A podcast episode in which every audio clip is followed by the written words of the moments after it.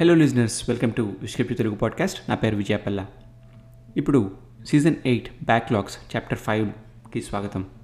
మీరు కనుక ముందు ఎపిసోడ్స్ ఏది వెనకపోయి ఉంటే దయచేసి అది విని అప్పుడు చాప్టర్ ఫైవ్లోకి రండి. ఎందుకంటే ఇదంతా ఒకటే స్టోరీ సో ఇక ఆలస్యం చేయకుండా చాప్టర్ ఫైవ్లోకి వెళ్ళిపోదామా?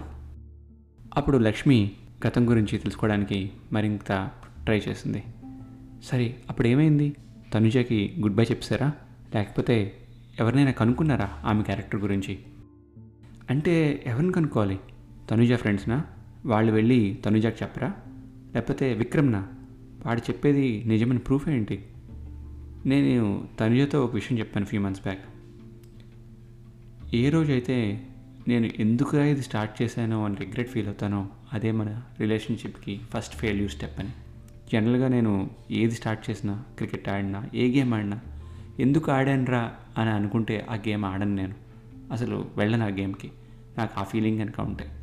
అన్నీ ఇష్టపడే ఆడతా అన్నీ ఇష్టపడే చేస్తా. బాగా ఆడనలేదు తర్వాత విషయం. కానీ ఆ ఫీలింగ్ లేకుండా మాత్రం గేమ్కి వెళ్తాను. ఆ ఫీలింగ్ ఉంటే గేమ్కి వెళ్ళను. నేను లవ్ కూడా అలాగే తీసుకున్నాను.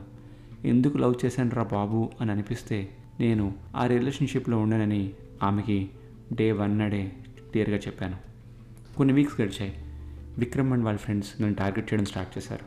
క్రికెట్ టోర్నమెంట్ కూడా స్టార్ట్ అయింది. కానీ నేను ఆ టోర్నమెంట్ ఆడలేదు. సిక్ అయ్యాను. దానికి వాళ్ళు నేను కావాలని పార్టిసిపేట్ చేయట్లేదని దండోరా వేశారు. ఇట్స్ ఓకే పీకి ఒకడే నన్ను సపోర్ట్ చేశాడు తనుజ మ్యాటర్లో. మిగిలిన వాళ్ళంతా కూడా నా ముందు బాగానే ఉన్నారు కానీ వెనుక ఏమి చేయబోతున్నారో నాకు తెలిసేది కాదు. త్రీ వన్ త్రీ టూ కూడా అయ్యింది. ఫోర్ వన్లోకి ఎంటర్ అయ్యాం. తనుజతో my relationship was going on well. ఇంకో పక్క రోహిత్గా ట్రబుల్ క్రియేట్ చేయడం స్టార్ట్ చేశాడు. Local versus non local players ఈ పార్షియాలిటీ వేరియస్ టాపిక్స్ మీద గొడవలు లేపుతూనే ఉండేవాడు. ఎవరు పెద్దగా ఇంపార్టెన్స్ ఇచ్చేవాళ్ళం కాదు అసలు. వాడు ఎక్కడో నన్ను డామినేట్ చేయాలని చాలా ట్రై చేశాడు. నా మంచి కోరుకునే బ్యాచ్లో కొంతమంది నేను తనుజ బ్రేకప్ అవ్వాలని ఇంకా కోరుకుంటున్నారు.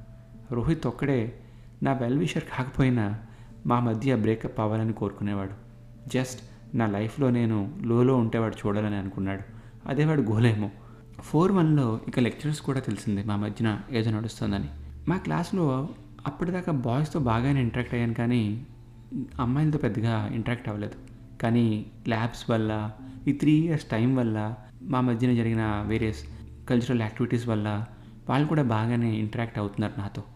అప్పుడు మాటల్లో వాళ్ళు చెప్పారు నేను కమిట్ కాకపోయి ఉంటే వేరే బ్రాంచెస్లో ఒకరిద్దరు వెయిటింగ్లో ఉండిపోయారని వాళ్ళు అక్కడే ఆగిపోయారని నాతో మాటల్లో అన్నారు. ఇప్పుడు లక్ష్మి సార్ మొదటి నుంచి వింటున్నా మీ గురించి మీరు కొంచెం ఎక్కువగానే చెప్పుకుంటున్నారని నాకు అనిపిస్తుంది. అంటే మరి ఆ రోజుల్లో అలా ఉండేది లక్ష్మి? నాకైతే యావరేజ్ టు అబవ్ యావరేజే మీరు.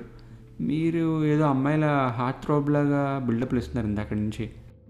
అంటే ఒక మంచి కాంబోనెంట్ కుర్రాండి నేను అప్పట్లో సరే సరే నెక్స్ట్ నేను చెప్తారా? నేను ఇంకో టెన్ మినిట్స్ దిగిపోవాలి.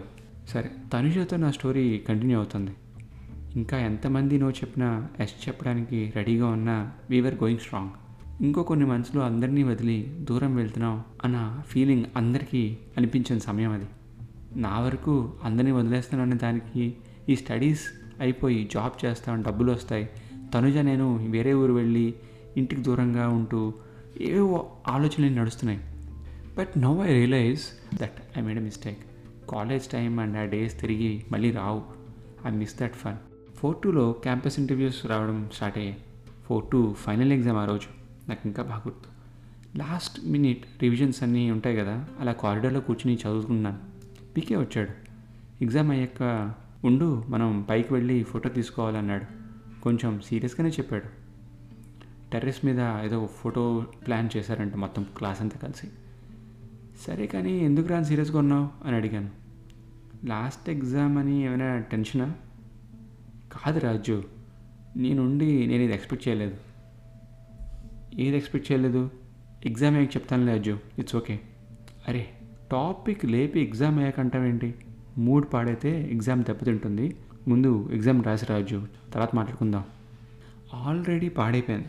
చెప్పకపోతే డెఫినెట్గా ఎగ్జామ్ మీద ఎఫెక్ట్ పడుతుంది. సో చెప్పేంటో అంటే అజ్జు అది నేను ఇదే విన్నాను. నువ్వే కన్ఫర్మ్ చేయాలి. నువ్వు తనుజతో అనవసరంగా ప్రేమలో పడ్డాను. వేరే ఇద్దరు అమ్మాయిలు రెడీగా ఉన్నారు. వాళ్ళల్లో ఎవరో ఒకరిని పడేసిన హ్యాపీగా ఉండేది లైఫ్ అని అన్నావంట కదా మన గ్యాంగ్లో ఎవరితోనో. ఆ అమ్మాయి కూడా ఐటీలో ప్రియా అండ్ టాక్. నీది ఇంకా ట్రూ లవ్ అని అనుకున్నాను రా. అందుకే ఎన్ని రోజులు సపోర్ట్ చేశాను. బట్ అనవసరంగా సపోర్ట్ చేసినేమో అనిపిస్తుంది ఇప్పుడు అని అన్నాడు పీకే. నా కోపం సర్రమని వచ్చింది ప్రియా కూడా మా బస్సులో అమ్మాయే. మా బ్యాచ్ అమ్మాయి. ఆ అమ్మాయికి నాకు అసలు ఏమీ లేదు. హాయ్ బాయ్ తప్ప ఇంకేం లేదు అసలు. మా ఏరియాలోనే ఉంటుంది మా ఇంటికి చుట్టుపక్కలే. నేను ఆ మాట అన్నం లేదు తర్వాత విషయం. ఎవడో ఏదో చెప్పాడని పీకేగాడు నన్ను నమ్మలేదు. Final year final exam final day నాడు ఎగ్జామ్ ముందు నాకు తగిలిన షాక్ ఇది. గొడవ పడే టైం లేదు అక్కడ.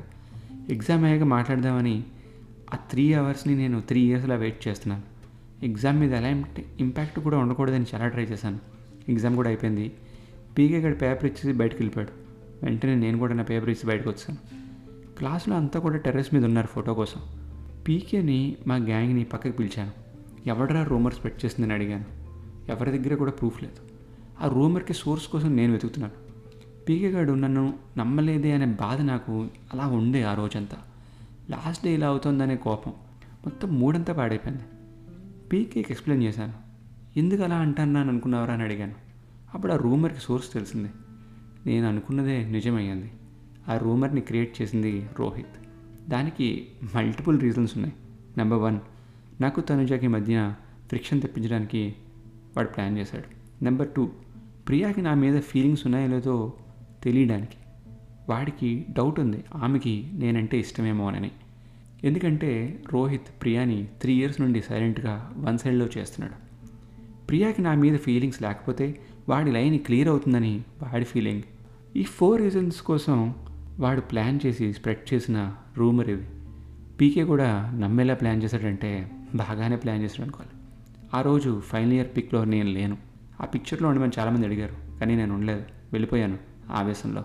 వీళ్ళతో నా ఫోర్ ఇయర్స్ స్పెండ్ చేశాననే కోపం వల్ల నేను ఆ పిక్చర్లో లేను.